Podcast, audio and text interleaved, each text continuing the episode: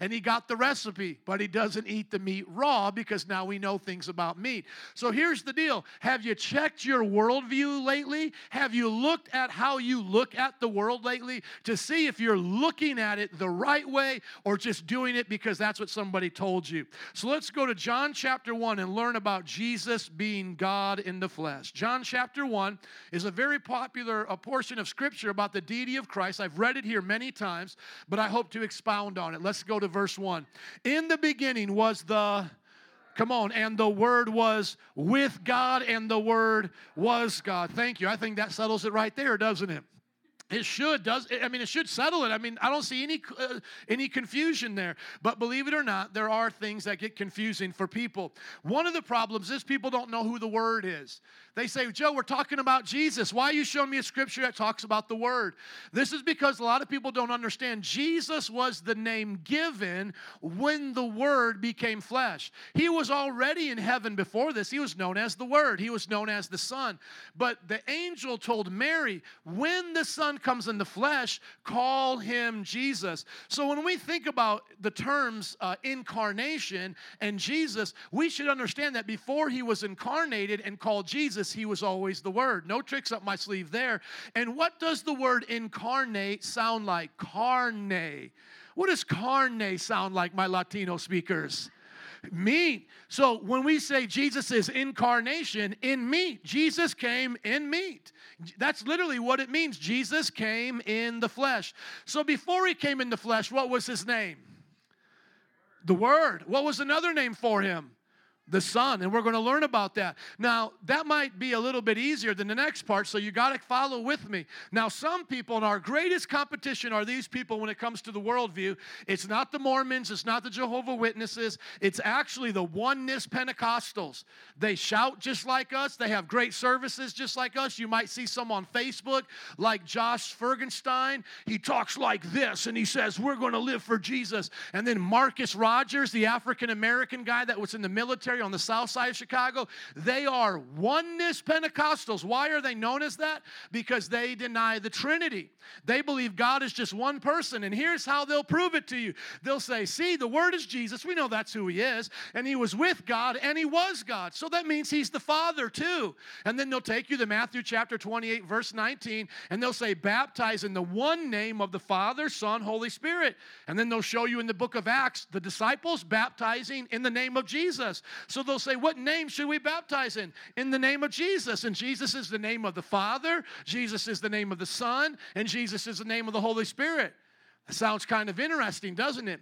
That can trick a lot of people. But here's the thing this scripture disproves them. Can I show you how?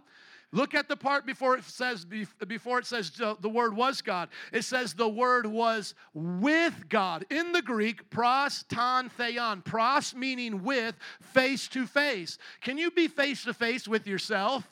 Can you be face to face with yourself? No, you can't. Sometimes I ask that question and people say, Yeah, I think I can be with myself. No, my friends, there has to be two or more people for you to be with somebody. Otherwise, you're not using the words correctly. So, what we believe this is simply saying is that in the beginning was the Word, the Word is with God, and the Word was God like the one He was with. But don't take my word for it. Let's read through the rest of the passage because I've actually skipped ahead and read it, and let's see if that comes out to be true because that's that's what I believe he's saying. In verse 2 it says he was with God in the beginning. So notice you're not with yourself. The word is with somebody that's not him.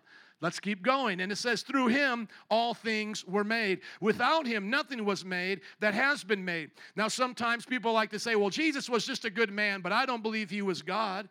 Let me ask you something. How many creators does the Bible have? How many creators does the Bible have? One. So if Jesus is the one that made you, what must he be according to the Bible? Your creator, your God. Let's keep going. In him was life, and that life was the light of all mankind. Well, hold on. Now we're talking about the creation of life.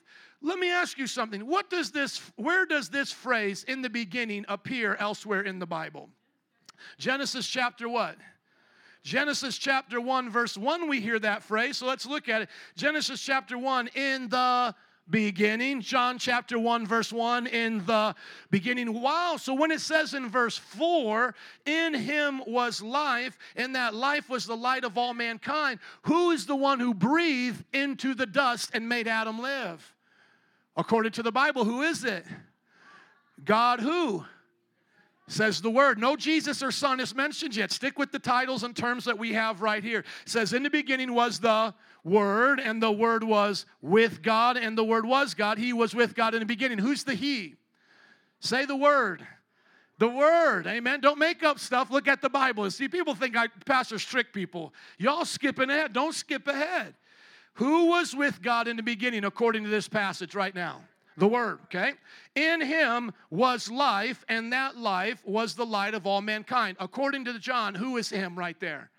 The Word. So who's the one that got down and breathed into our dust? What's his name? The Word. Don't complicate it, don't skip ahead. John's making a point. The point is, the Word was there from the beginning. The Word made all things, and guess what? The Word also made you. Okay? Now, verse 5 the light shines in the darkness, and the darkness has not overcome it. There was a man sent from God whose name was John. Now, this can be confusing for some people because there's two main Johns in the Bible. We are in the Gospel of John, and that's John the Apostle's writings. Then there's John the Baptist, who came before Jesus, who was the last prophet of the Old Testament. That's who we're talking about here, John the Baptist. He came as a witness to testify concerning the light, so that through him all might believe. Who are we supposed to believe in to be saved? God. We're supposed to believe in God. So Jesus must be God if we're asked to believe in Him to be saved. You're never told in the Bible to believe in anybody for salvation other than God.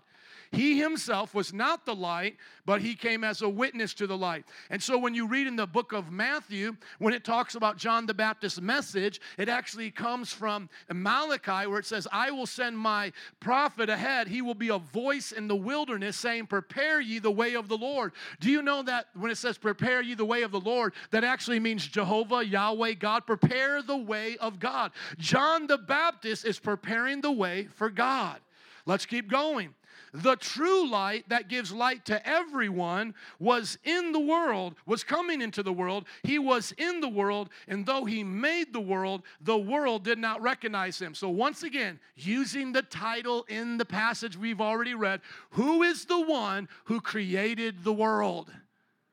The word. Some of you are like a little nervous and you don't know what to say there's really only two titles you've been given in these first 10 verses the Word and God okay? The Word has been differentiated from God since the beginning of this passage. And the Word, in the beginning was the Word, and He was with God, okay? So, who was the one who was in the world, made the world, but the world didn't recognize Him? What's His name?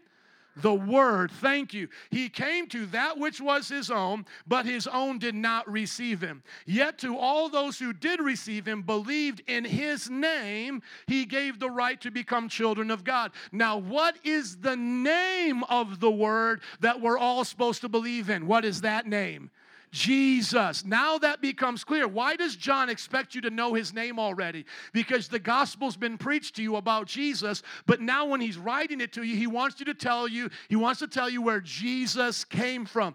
John is the same author of John 3:16 that said God so loved the world that he gave his only begotten son. So we're going to learn that the son the Word, Jesus, same person, but don't skip ahead. Now, notice when you believe in Him, you become children of God. Children not born of natural descent nor of human decision or a husband's will, but born of God. And why is it important that we know that we're born of God by, by, Jesus Christ? Because Isaiah said that we would be children of the Messiah. Now, when the Messiah came, you know what G- the Jews said? You can't, uh, Jesus came as the Messiah. They said, You can't be the Messiah because you have not conquered the evil of this world.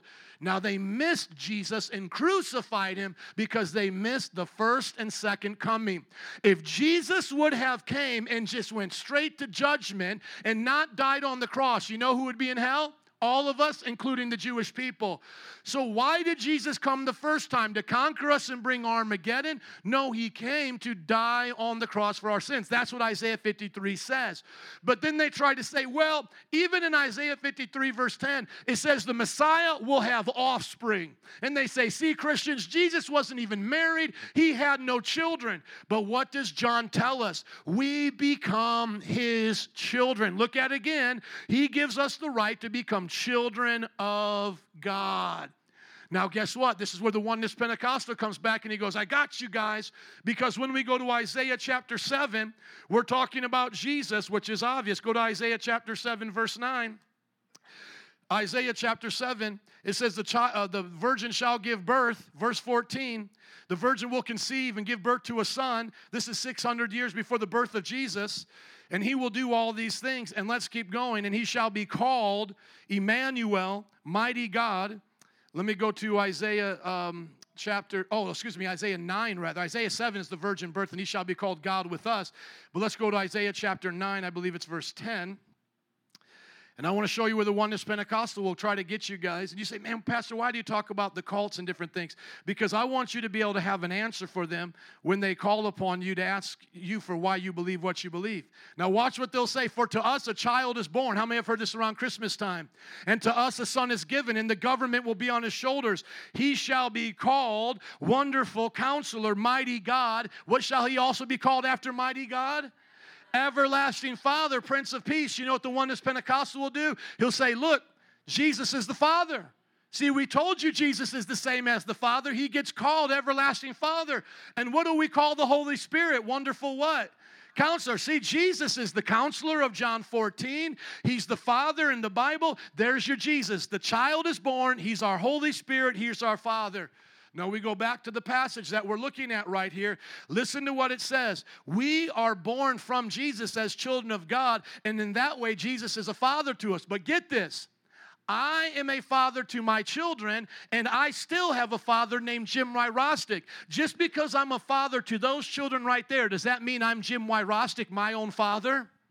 See, get it? Just because Jesus does the work of a father, and we also say you're a father to us, does that mean he's the person of God the Father? No, he's not. See, I've skipped ahead. Trust me, we're going to get to the verses here in just a moment. Am I the same person as Jim Wyrostick, my father? But am I also a father? Okay, you see how simple I make it for you guys? It's very simple. I am not Jim Wyrostick, my father, but I'm a father to them. Is Jesus God the Father?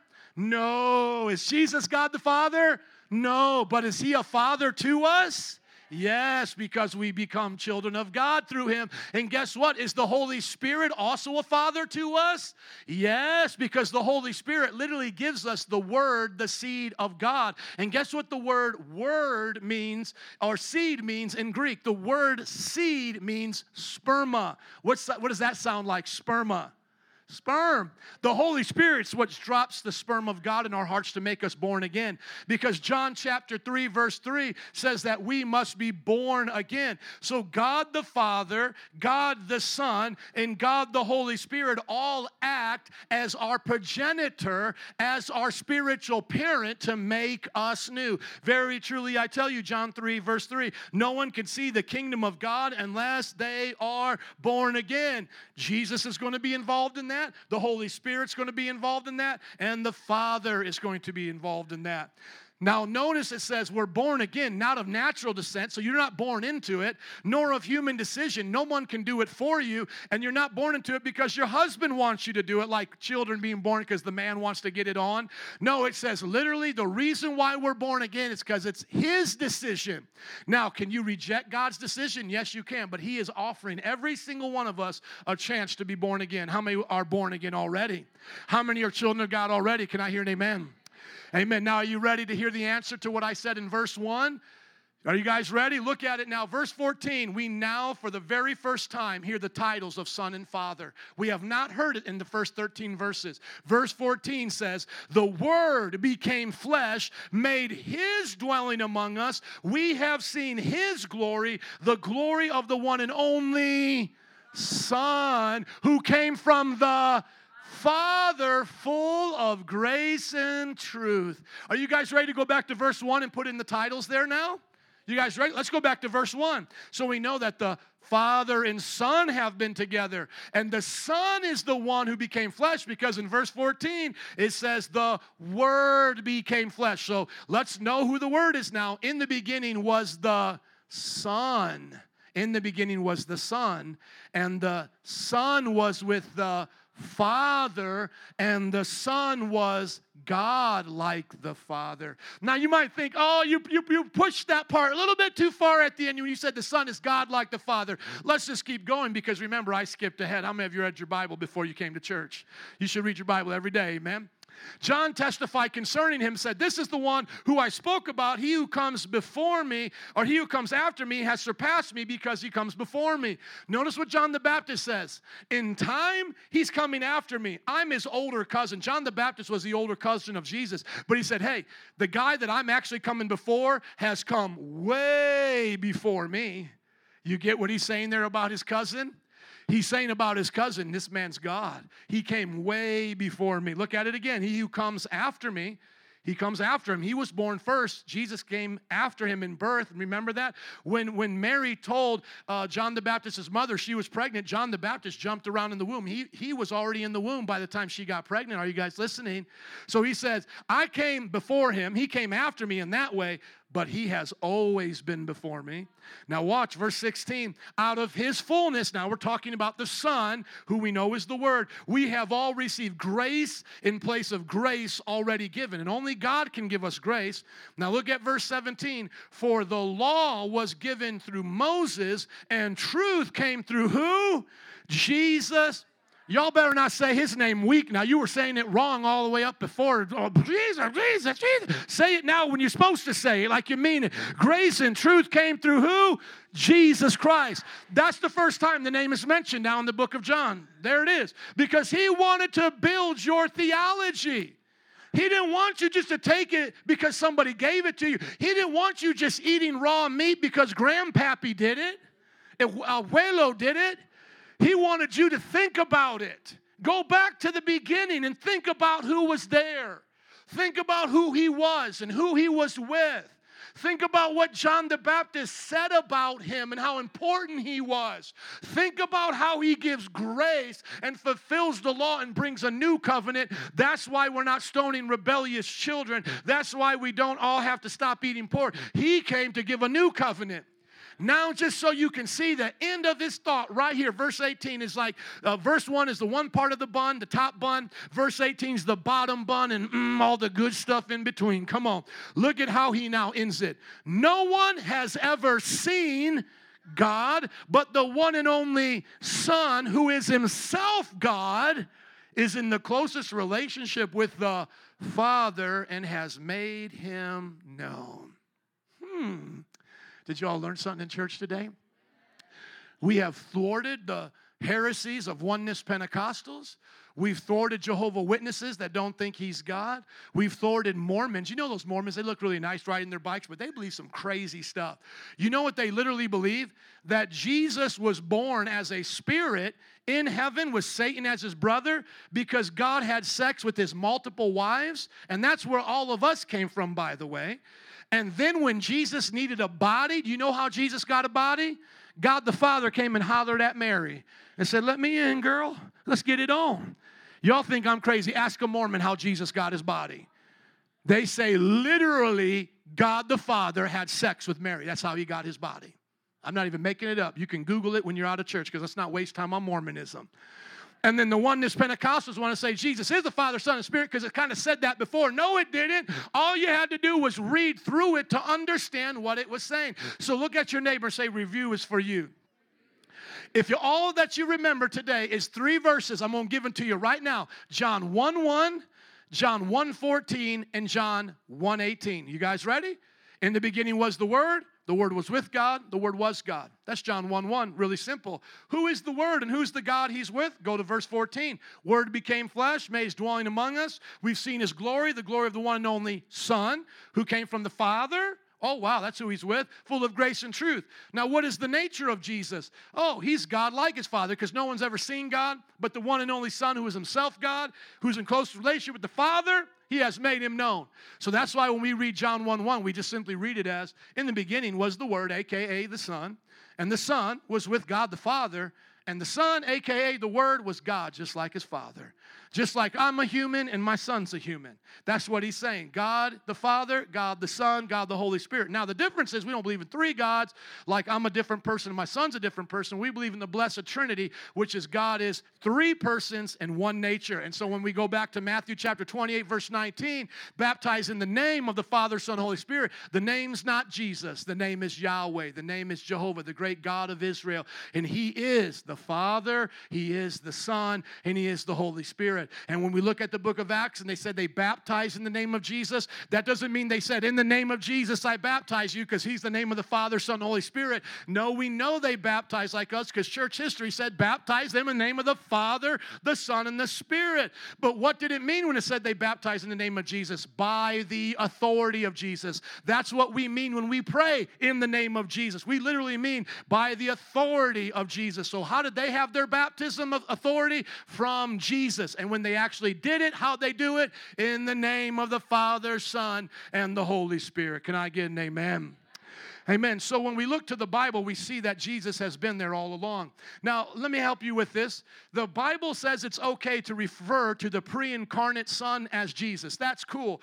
But remember that Jesus was God becoming man. In heaven for all of eternity, he was known as the Word or the Son.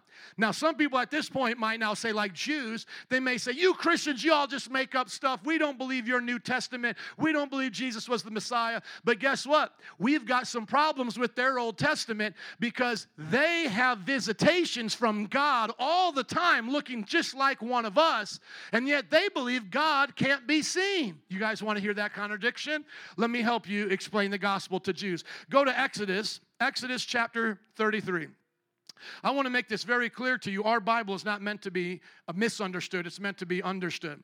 So when you go to uh, Exodus chapter 33, you see that God and Moses are friends. How many think God and Moses were friends? They, they were friends, right? Okay, now notice this right here. Moses asks God if he can see his face. He says, Man, I want to see your face. Now, notice what he says right here. He says, Then I will remove my hand and you will see my back, but my face must not be seen. So, can we see God's face? Yes or no?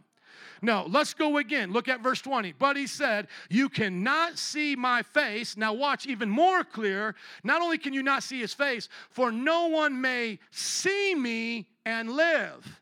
Okay? Now notice when John was talking in John 1:18, he actually refers to that same belief system of the Jews because he doesn't want them to think like he's making a new religion. Jesus was Jewish coming from the Old Testament. So he takes that same that phrase and puts it right in here in his gospel. He says, "No one has ever seen no one's ever seen God. So we see in Exodus, the one who wrote Moses, the Moses wrote Genesis, Exodus, Leviticus, and Numbers, and Deuteronomy, first five books of the Bible. Moses is saying, God told me I can't see his face and I can't even see him and live. Y'all ready for a contradiction in the Bible? Let's see what you would say. Now somebody points this out to you. Watch this. Go up, same chapter, same author. Look at verse 11 right here. Just go up a little bit here. Then the Lord would speak to Moses face to face as one speaks to a friend. You all see that? I'm trying to highlight it for you right here. There you go. So, how would you explain that? If he just told him in the same chapter two times, man, you can't see my face. You can't even see me and live.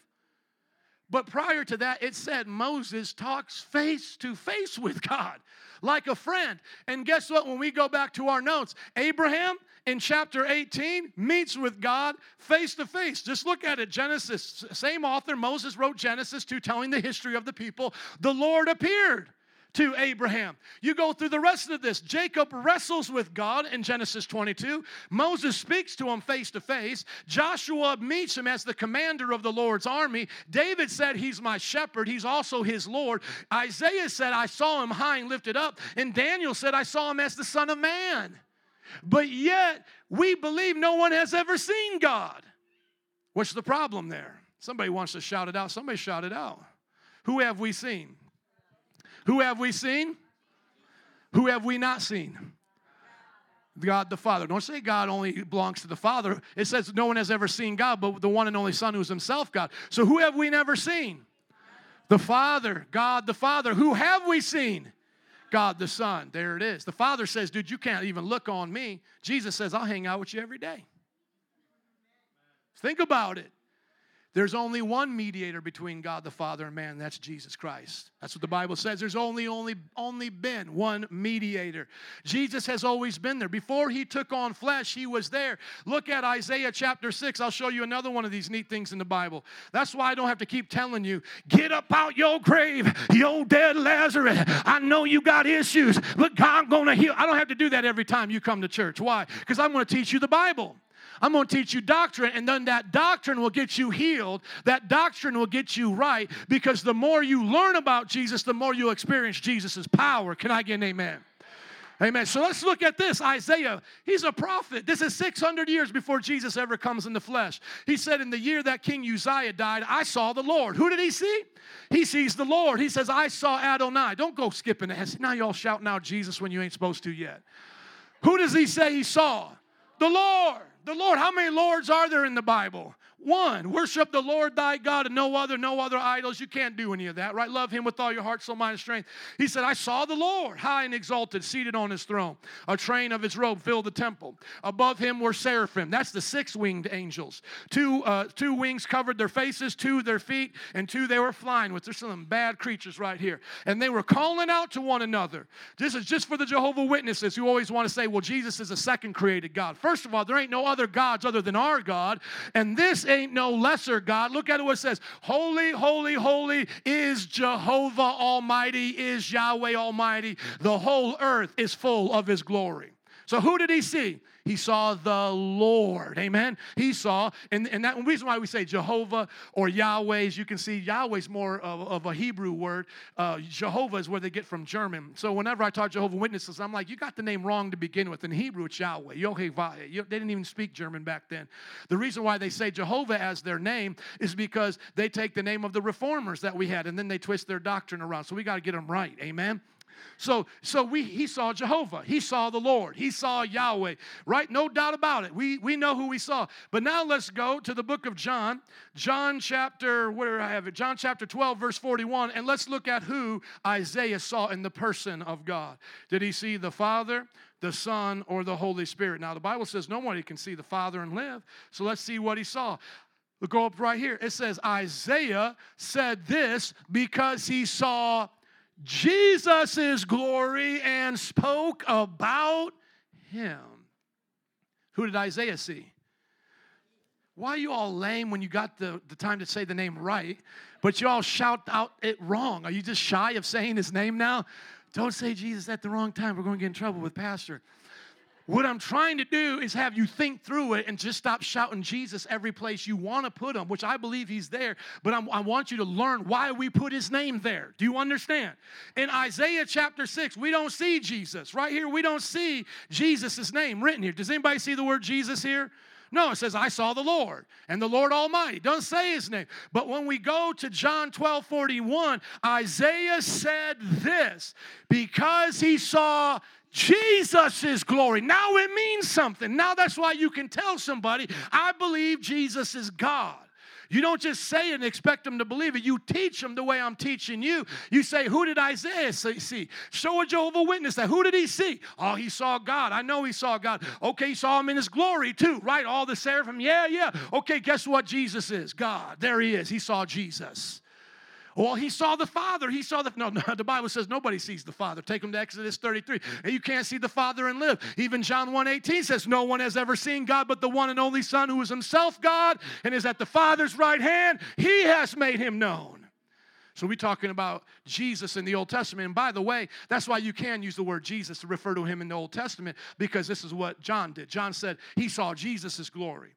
Now, once again, we know Jesus didn't get that name until he was incarnated. He was only known as the Son or the Word back then. But it's okay to apply it to Jesus in the past because the Bible says Jesus is the same yesterday, today, and forever. He has never changed in being God. So when we look to the Old Testament, if you believe Jesus are the uh, is the people, Jesus is the person showing up to these people, let me get an amen. How many believe Jesus showed up to Abraham? How many believe Jesus wrestled with Jacob? How many believe Jesus was Moses' friend he met with face to face? How many y'all saying amen's too weak? Can you say amen like you mean it now? How many believe Jesus is the one that, that Joshua met as the Lord's commander? How many believe Jesus is David's shepherd? How many believe Jesus is David's Lord? How many believe Jesus is the one Isaiah saw full in glory? How many believe it was Jesus that Daniel saw and called the Son of Man? Amen. So I'll show any Jew, any Muslim, any person that doubts what we're saying is true because they try to say somebody changed the New Testament to make Jesus out to be God. Jack, that ain't true. God's already contradicted himself in the Old Testament unless you call him Jesus. Unless you got an explanation for Exodus chapter 33 and all these others, you got contradicting God in the Bible. Jesus is the one, by the way, who reveals the mystery. That's why it's actually said Jesus reveals the mystery. Oh, come on. Go to Hebrews chapter 1. Let me show you just, you know, we were at John 1 1, but let me get you Hebrews chapter 1. Hebrews chapter 1 breaks it down. In the past, God spoke to our ancestors through prophets at many times in various ways, but in these last days, He has spoken to us by His Son, whom He appointed heir of all things. Through Him also He made the universe. The Son is the radiance of God's glory, the exact representation of His being, sustaining all things. You sustained right now by the power of Jesus, by his powerful word. After he provided purifications for sins, he sat down at the right hand of majesty in heaven. So he became as much superior to the angels as the name he has inherited is superior to theirs. You see, that's why the Bible says that, that mystery it's been revealed now. That's why when Hebrews starts out, he's like, man, you want to know how God's been operating? He's been using his son. So when we go to the New Testament, now it's easy to understand who Jesus is. Are you tracking with me? So, according, if you believe this is Jesus, come on, somebody, let me get an amen. How many believe Jesus is the eternal word? How many believe Jesus is the one Thomas worships? Amen. Can I show you that? Go to John chapter 20, verse 26. Thomas was doubting, wasn't he? He said, Man, I don't know if I believe he raised from the dead. I won't believe unless I touch him and put my hands on his side. Look where Jesus come and stood among them. He walked right through a locked door. Though the doors were locked, Jesus came and stood among them. Uh, Thomas, you were talking? Uh, Peace be with you. Then he said to Thomas, Put your hands here. See my hands. Reach out your hand and put it on my side. Stop doubting and believe. Therefore, uh, what did Thomas say back to him? My Lord and my. What did Thomas call him? My Lord and my God. So, who is Jesus? He's my Lord and my God. See, Jehovah Witnesses will say, He's Lord like master, but He ain't God like the Father. Oh, He's both. He's your master and He's your God. Deal with it. Now, sometimes they try to be real slick and they try to say, Thomas touched him, and then he goes, Woo, my Lord and my God. No, no, no, no, no. He looked right at him and said, My Lord, my God. It wasn't an expression back up to God. He's having a conversation with Jesus and he looked to Jesus and he said, My Lord and my God. And that's why Jesus said, Bless you have, because you have seen me, you believe, but blessed are those who have not seen and yet believe. How many of you have touched Jesus' side? Can I see a hand raised? If you've touched, how many have actually touched his hand? None of us here. But how many y'all believe he's your Lord and your God? Amen. You're even more blessed than Thomas, the Bible says. You're more blessed than the man who actually touched him because you believe and have greater faith than Thomas did that day. Amen. They're there for our example. We probably been down too, let's be honest. You know what I'm saying? We'd have been like Peter, quitting, going fishing, but God was merciful to them. And He's there, they're, they're there for our example. If you believe He's our great God and Savior of Titus 2:13, can I hear an amen? If you believe he's the in- image of the invisible God with the fullness of God in bodily form, can I hear an amen? Amen. Let's go there. Colossians 1:15. You want to know who Jesus is? Look at who Jesus is. Colossians 1:15. No tricks up my sleeve, just read it and believe it. The Son is the image of the invisible God. So, who is the invisible God everybody's been talking to? The Son, who we now know his name is Jesus. Then, then somebody will point out, oh, it says firstborn of all creation. So that means he had a created time. No, no, no, no. Firstborn means firstborn from the dead. He's the first one to raise as a human. Now we become like him. Because then it goes on, for in him all things were created. Do you think Paul would have contradicted himself within two uh, a, a verse, within what, five words? Listen, if he's the firstborn in the sense of firstborn of all creation, if that means he's created, then how can he be the one that everything has created from? For in him, how many things were created? all things were created, things in heaven or on earth, visible, invisible, whether thrones or powers or rulers or authority. And it says it again. How many things have been created by him? All things have been created through him and for him. So look, if they try to say, oh, firstborn, firstborn, that means Jesus was the first one God created, and then God used him to create this other stuff. How many things belong in all things? How many things belong in all things, people? All things. So is Jesus the one creating all things, or is he over here a part of things that have been created? According to the Bible, he's the creator of all things. So can he himself be created? No, it tells you he's the firstborn from the dead. Can I show you? Just keep reading. He is before all things, and him all things hold together. He is the head of the body, the church. He is the beginning, the firstborn from among the dead. Aren't you glad the Bible clarifies questions that people ask? Why is he the firstborn? Firstborn from those among the dead. Guess what? We get to be born again from the dead too we come up from the grave, get a resurrected body. See, that's what we have to understand, folks, is that the resurrection of Jesus was not for him. He was already God, he was already perfect in heaven. The death, burial, and resurrection was for us, people who lost our place upon this earth. So if Jesus never would have died, we would all go to hell. And if Jesus doesn't have flesh on right now, nobody gets new flesh when they die. Think of it like this Jesus keeps his flesh as a conduit to touch the human race so all of us get flesh. If Jesus ever ever stops having flesh, you ain't going to live forever like Jesus. Come on. Jesus' identification for man did not stop at the grave. When he rose again, he purposely showed Thomas, I still got flesh and blood. I am not a spirit. And the reason why he is not a spirit, so he can be the firstborn among the rest of us being his brothers and sisters getting raised from the dead. Can I hear an amen? Amen. Let me show you Romans chapter 8, verse 32, I believe, to show you that he's the firstborn to give us all resurrection. Look at what it says right here about Jesus how he has the power over all of these things so that we can have the same birth from the dead he got. Look at it. For those God foreknew, he also predestined to be conformed to the image of his what? Of his son. So oftentimes when you see God being used like this, you know it's now referring to the Father. It's so clear. Just because the Son's not always being called God doesn't mean he's God. It's just showing you the different persons. So the Father predestined us to be conformed to the image of his Son, that he, talking about Jesus, might be the firstborn among what? Many, many what? Brothers and sisters. So when we get born again, we now have Jesus on the inside. When we raise from the dead, now we're like him in his body, in his perfect body. Amen. Can I get an amen? Jesus shares the name of God and the Father, Son, Holy Spirit, baptizing in the name. He is God who rules on the throne of Israel. He rules over Israel. He is Peter's God. Look at Second Peter chapter 2, verse 11. Do you, uh, 2 Peter chapter 2, verse 1. How many think Peter knew who God was? Can I, you all so tired right now? How many think you know, uh, how many believe you think Peter knew who God was? Okay? Peter knew who God was. How many think Peter knew who Jesus was too? Okay, now watch. Simon Peter, a servant and apostle of Jesus Christ, to those who through the righteousness of our God and Savior Jesus Christ have received a faith as precious as ours. According to, uh, according to Peter, who is Jesus? He's God. According to Peter, who is Jesus? Okay, so what is Jesus to you? Is he just a good man? Is he a prophet? Is he just somebody you just think about every now and then? No. See, Peter knew who Jesus. He knew he knew who Jesus was, and he knew who God was. And look at who he was, who Jesus was to him. To those who through the righteousness of our God and Savior Jesus Christ. Do you know that in the Jewish faith, you call anybody God other than God Himself, you could be crucified, killed? That's why they killed Jesus because He made Himself equal to be God. You don't crucify somebody you love, people. And the revolution that Jesus caused was not one with sticks and stones and swords. Jesus caused a revolution by telling people who he was. That's what made them want to kill him, is because he claimed to be God. And the reason why Peter knew he was God is because he saw him raised from the dead.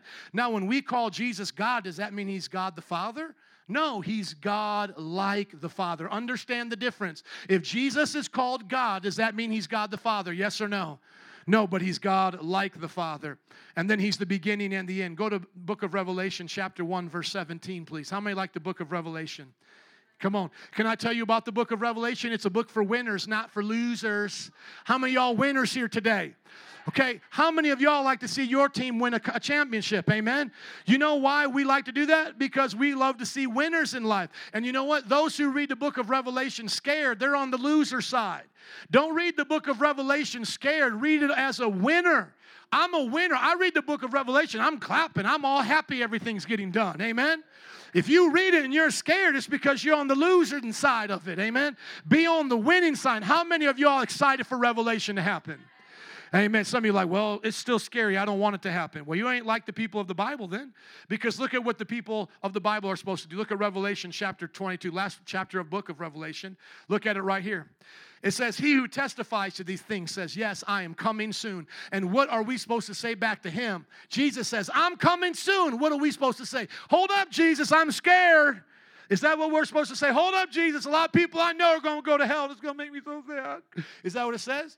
It says, Yes, I'm coming soon. Amen. Come, Lord Jesus. Come right now. Y'all ready for him to come? I'm telling you right now, it's sad when you see people going to hell. That is true. But I'm more excited about Jesus coming. Come right now.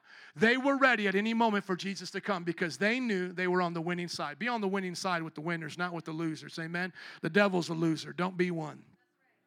Now, notice this in the book of Revelation, when, he, when John first meets uh, an angel, he tries to worship him, and the angel goes, No, no, no, dude, we don't do that here. We only worship God. But now he worships Jesus. Now, watch this. When I saw him talking about Jesus, I fell at his feet as though dead. Then he placed his right hand on me and said, Do not be afraid. I am the first and the last. Now, let me ask you a question How many first can there be? How many last can there be? There can only be one last, and there can only be one first. Let's see who the Bible says is the first and the last. Go to Isaiah. A lot of Isaiah today. Isaiah chapter 41.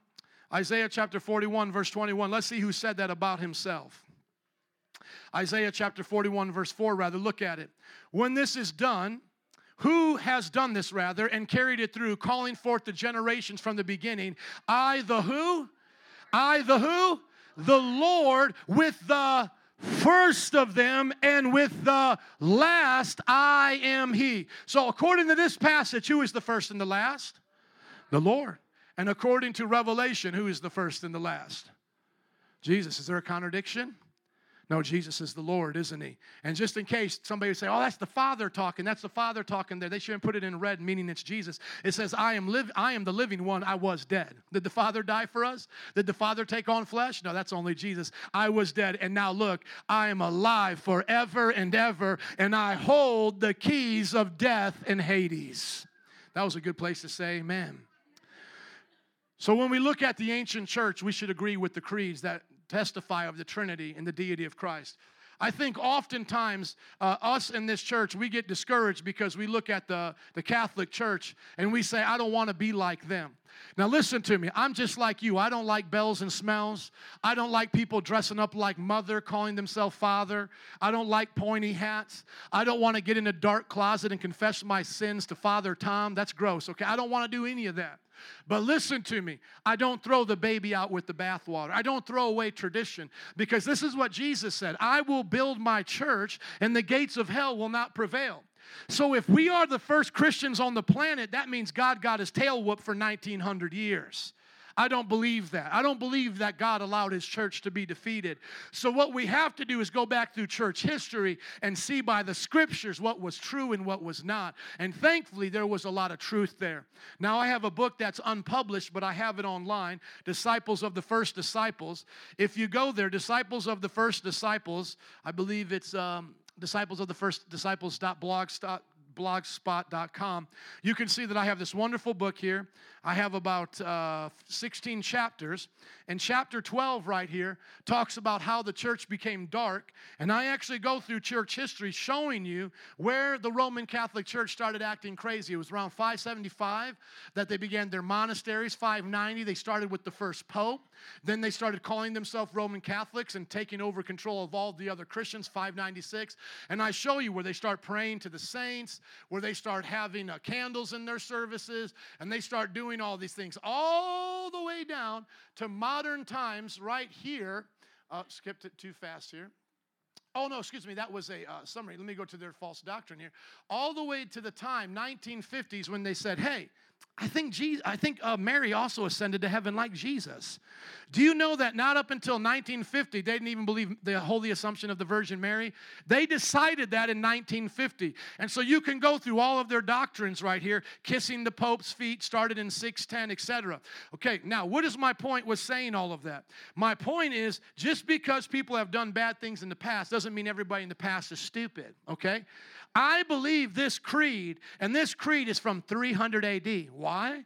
Because I believe Jesus had Christians around at 300 AD. I don't believe that everything just went to hell in a handbasket when the Roman Catholics started taking stuff over. I believe that people also knew Jesus during that time, and even though they might have been around the Orthodox Church or the Catholic Church, they stayed holy. Now, why are we here today not meeting with them? Is because we've protested from them. There's now so many negative things there that we need to have a church where we just go by the Bible. That's why we say, you want to kiss the Pope's feet? Just show me in the Bible. You want to pray to the saints? Just show me in the Bible. We'll be the first one to hoist a, a saint up here. Amen. We'll do it if it's in the Bible, right? If the Bible tells me to, to dance on one foot uh, for two hours, I'll do it. I mean, I'll do whatever it, the Bible says. But of course, the Bible doesn't. So let's read this, remembering today, 2018, you're in agreement with people who gave their lives for this in the 300s. It's a precious thing to remember. It is necessary for eternal salvation that one also believe in the incarnation of our Lord Jesus Christ faithfully. This is the true faith.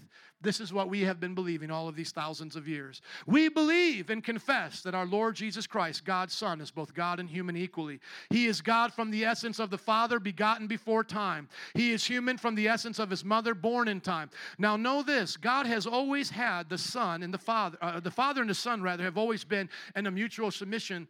Excuse me, the Son has always been in mutual submission to the Father as well as the Holy Spirit. Now, some people like to say, well, if, if Jesus is in submission to his Father, then that means he's not God. That is not true. My wife is in submission to me, but we're equally human. Your nature is not determined by your authority. If there's a police officer here today and they have authority over you, does that give them a greater nature than you? Do I am I more human than my children in the back because I have authority over them? The Father is over the Son, and the Father and Son are over the Holy Spirit. Does that mean because they're in mutual submission to each other that the Holy Spirit and the Son are less than God as the Father? No, that's not what it means. And then here's the next thing His human essence is from His mother. I do not want us to get so against Mary that we didn't denigrate her in disrespectful in a disrespectful way. Mother is uh, Mary is the mother of God if this is what you mean. Did God use Mary to give our God flesh? In a body. Absolutely. In that sense, she is the mother of God. We should respect and honor her. But do we believe that she's the mother of God like she had God DNA in her? She was born sinless, ascended to heaven herself, and she gave her God motherly DNA to the Son? Absolutely not. So remember, it's not it's not destroy this and then forget about this. No, it's uphold tradition but also uphold truth. She's not the mother of God in that way, but she's the mother of God in this way. And that's why we agree. Blessed is the virgin Virgin Mary above all women. We believe that. How many believe the Bible? Now, that doesn't mean she didn't get it on after that. She wasn't perpetual virgin. Jesus had two half brothers. Joseph had to get him some. Are you listening? Sex is not a bad thing. Y'all get quiet when I talk like that. But there's two people in the Bible that, that are said to be his brothers, and they wrote books James and Jude. Those are her sons. She had children after that. I can show you that as well.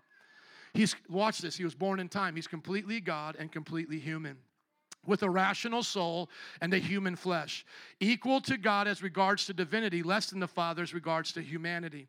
Although he is God and human, yet Christ is not two but one.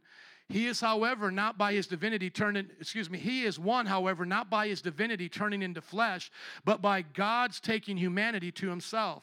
He is one, certainly not by the blending of the essence. He didn't blend God and man together. He's still God, he's still man, by the unity of his person. Now, watch the example they give us 300 AD. For just as us as humans have a spirit and flesh, a soul and flesh, so too Christ is both God and human. And so that's the example that I always use. When I got when I got up today and put on clothes, did I stop being a human and start being my clothes? No, I was always a human and now I just took on clothes. Jesus is not a man trying to be God. That's what cult leaders do.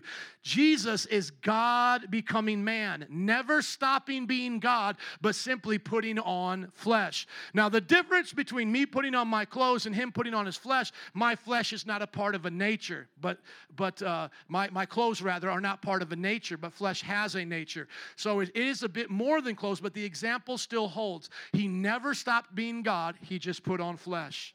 So, just as one, thank you, Nancy, for that. Thank you. Amen. For just as one human is both rational, soul, and flesh, so too the one Christ is both God and human. For he suffered for our salvation. He descended to hell. He rose from the dead. He ascended to heaven. He is seated at the right Father's right hand. For there he will come to judge the living and the dead. At his coming, all people will arise bodily and give an account of all their deeds. Those who have done good will enter eternal life, and those who have done evil will enter eternal fire. This is the universal faith. One cannot be saved without believing it firmly and faithfully. If you believe it, can I hear an amen? Amen. That's what we believe. And that's what the church has always believed. Now, let me answer a couple basic questions before we go, okay? Let me just, just give you a couple basic questions that people ask all the time. Some people will say, if Jesus was God, man, why did he get tired? Why did God have to learn things? I mean, doesn't he know stuff? And uh, why was he able to die? Because God can't die, duh. They'll say things like that too. Well, let's take those on real quick. Jesus allowed himself to be limited to the experience of a true person. We, we took on flesh. Jesus wasn't being a Superman, y'all. So he actually was like us, but he limited himself to that. At the same time, he never stopped being God. Hey, when I wrestle with my children and I let them pin me down, does that not mean that I can't now throw them across the room if I really wanted to? Hello, you pinned me, you got me. Does that mean that I couldn't crush them in 30 seconds? What am I doing? I'm humbling myself, acting as one of them. That's what Jesus did for us. And by the way, when you die, the question is like, how could God die? Who can kill God? Hey, listen to me. When you die, you don't stop existing either. You just change locations. Death does not annihilate the soul. So when people are thinking, like, how did God die? He couldn't die. His flesh died, dummy, just like your nails die, your hair dies, but you're still here. And when all of that together dies, you go up to heaven or hell. When Jesus in the earth suit, the body died, he was like, hello. He went to hell, pimp slapped the devil, took all the authority, and then presented himself before his Father. So you don't stop existing when you lose your flesh either. Let's just think about it, amen. Sometimes people think they're so smart, but they're really not. Another time, uh, another question people may ask you is something like this Man, you hear this from Muslims. If Jesus was really God, why didn't he just walk around going, dun, dun, dun, I'm God, worship me? And do something like Darth Vader, like when you try to argue with him, he starts choking you and brings you to your knees and says, Worship me, you fool. Why didn't Jesus do that? Well, the Bible actually tells us why he didn't do that. The Bible says the Son of Man did not come to be served, but to serve and give his life as a ransom for many. That's why our Jesus was not like the pedophiling dictator Muhammad, raping and pillaging families and children. Our Jesus was a holy man. Are you listening to me? Their Muhammad had a nine year old bride raped and pillaged. See, they have an idea of a Middle Eastern war god.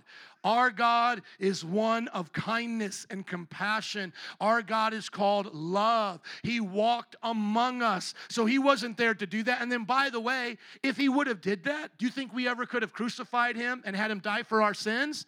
And if Jesus doesn't die for our sins, we all go to hell no matter how good it is for 50, 60 years because remember in the beginning when you eat of this tree, you shall surely die. The curse was given because of us. So if Jesus never died in our stead, we would be with him. We would be really cool hanging out with Jesus Pokemon. yeah, you would do that for about 30, 40 years, 60 years, 80, and then you would die. You would go straight to hell because there's no sacrifice. Listen, all those Old Testament sacrifices didn't do anything. The Bible literally says they were just examples of the main sacrifice. So if Jesus never would have died in our place as the perfect man, everybody would have went straight to hell. So him dying was important. Remember Peter? He tried to stop this from happening because Peter was pretty smart. He's like, I'm smarter than God. Jesus wants to die, but I got a better way to bring the kingdom. We're all just going to kill people. So he pulls out his sword. He slices off the guy's ears. And what does Jesus do? He goes, dude, do you not understand this? I've got 5,000 angels that could light this whole place up right now if I wanted to. Two angels destroy Sodom and Gomorrah like we did with Hiroshima nuclear bomb. He said, I got 5,000 of them ready right now. But I have to go and do this. And then he was very clear nobody takes my life. I lay it down and I will take it back up again. I'll be back. That's where it came from, Jesus. Amen.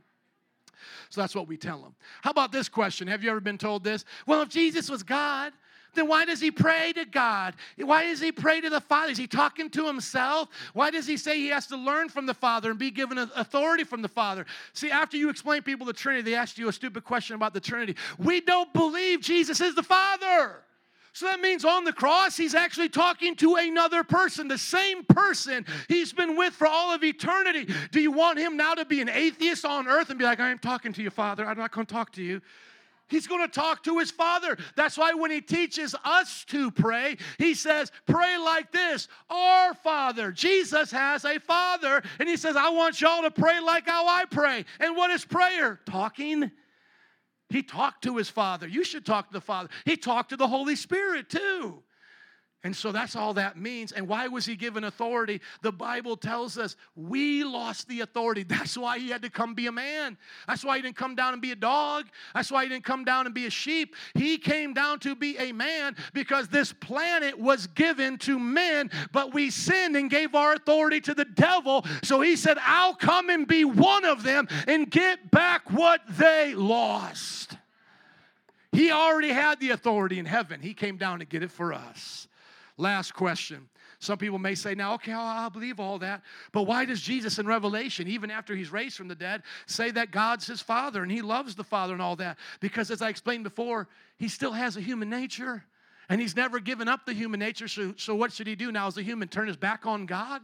He's going to show us for all of eternity what it's like to love and honor the Father.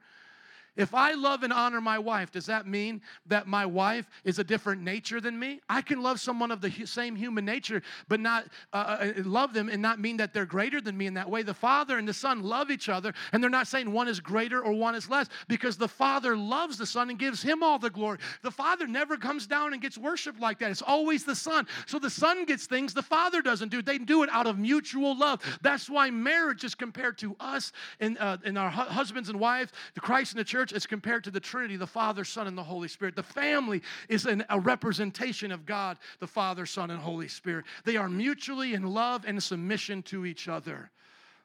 Doesn't get a lot of amens, but that's pretty awesome that God does that. Can I get Adam to come up here, please?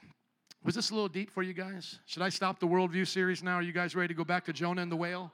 You guys ready to go back to Jonah and whale stuff? I love Jonah and the whale. You guys just want me to talk about that next week? Y'all going through problems and you're trying to run away, but the whale's going to grab you up and then God's going to spit you out. You're going to make you, you want me to go back to that? Or y'all actually want to learn about who God is? Like kind of important? Jesus.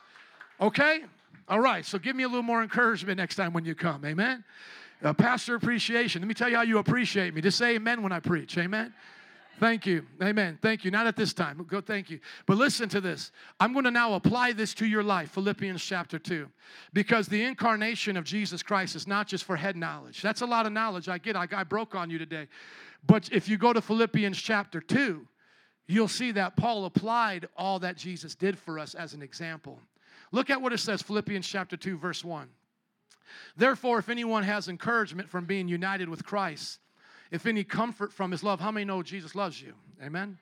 if any common sharing in the Spirit, if any tenderness and compassion, then make my joy complete by being like minded. So, y'all get along in the church, be like minded, have the same love, being one in spirit and of one mind. Do nothing out of selfish ambition or vain conceit. Rather, in humility, value others above yourselves, not looking to your own interests, but each of you to the interests of others. So, what's Paul about ready to teach us here? He's going to tell us stop being selfish. He's going to say, start humbling yourself. Stop, act, stop acting like you're a know it all.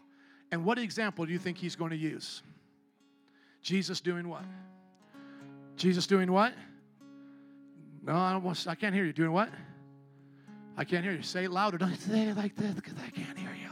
It's a big place. It's not really that big, but it's big enough that I can't hear you if you whisper. So if you say it, just, if you just say it just a little bit louder, I can actually hear what you're saying. Because I don't want to always be up here by myself. Because I want to actually like have people talk to me. Okay, so when I ask a question, I want to hear it. Okay. Why do you think Paul is giving us example of humility, and now what example do you think he's going to give us? No, not washing the disciples' feet, though. That's beautiful. Give me another one. So, somebody, go one at a time. That's okay. Shout it out. Yes, Stephanie. Jesus becoming God in the flesh. Were you in the first service? Let's give it up for her right now for getting that right. Come on. Remember, remember the message. Just sometimes it's just good to always go back. No offense, Jackie, but sometimes it's good to always go back and check what we're actually talking about. We're talking about God in the flesh. God in the flesh. That's a big deal. So when Paul says, Hey, I want y'all to get along, I want you to like each other, I want you to be humble. What example do you think he's going to have? He's going to have the example of God in the flesh. In your relationships with one another, have the mindset as Jesus Christ. Have the same mindset as Christ Jesus. What was his mindset? Now it's going to teach you. Look at the minds. Look how beautiful this is. As a matter of fact, some theologians believe this might have been a song. Who being in very nature God. Come on, sing that. Who being in very nature God. Sing who being in very nature God. Did not think it anything to be equal with God. Did not think it anything to be equal with God. He didn't use it to his own advantage. He didn't use it to his own advantage. Now watch this. Rather, he made himself nothing. Rather, he made himself nothing. One more time. Rather, rather he made himself nothing.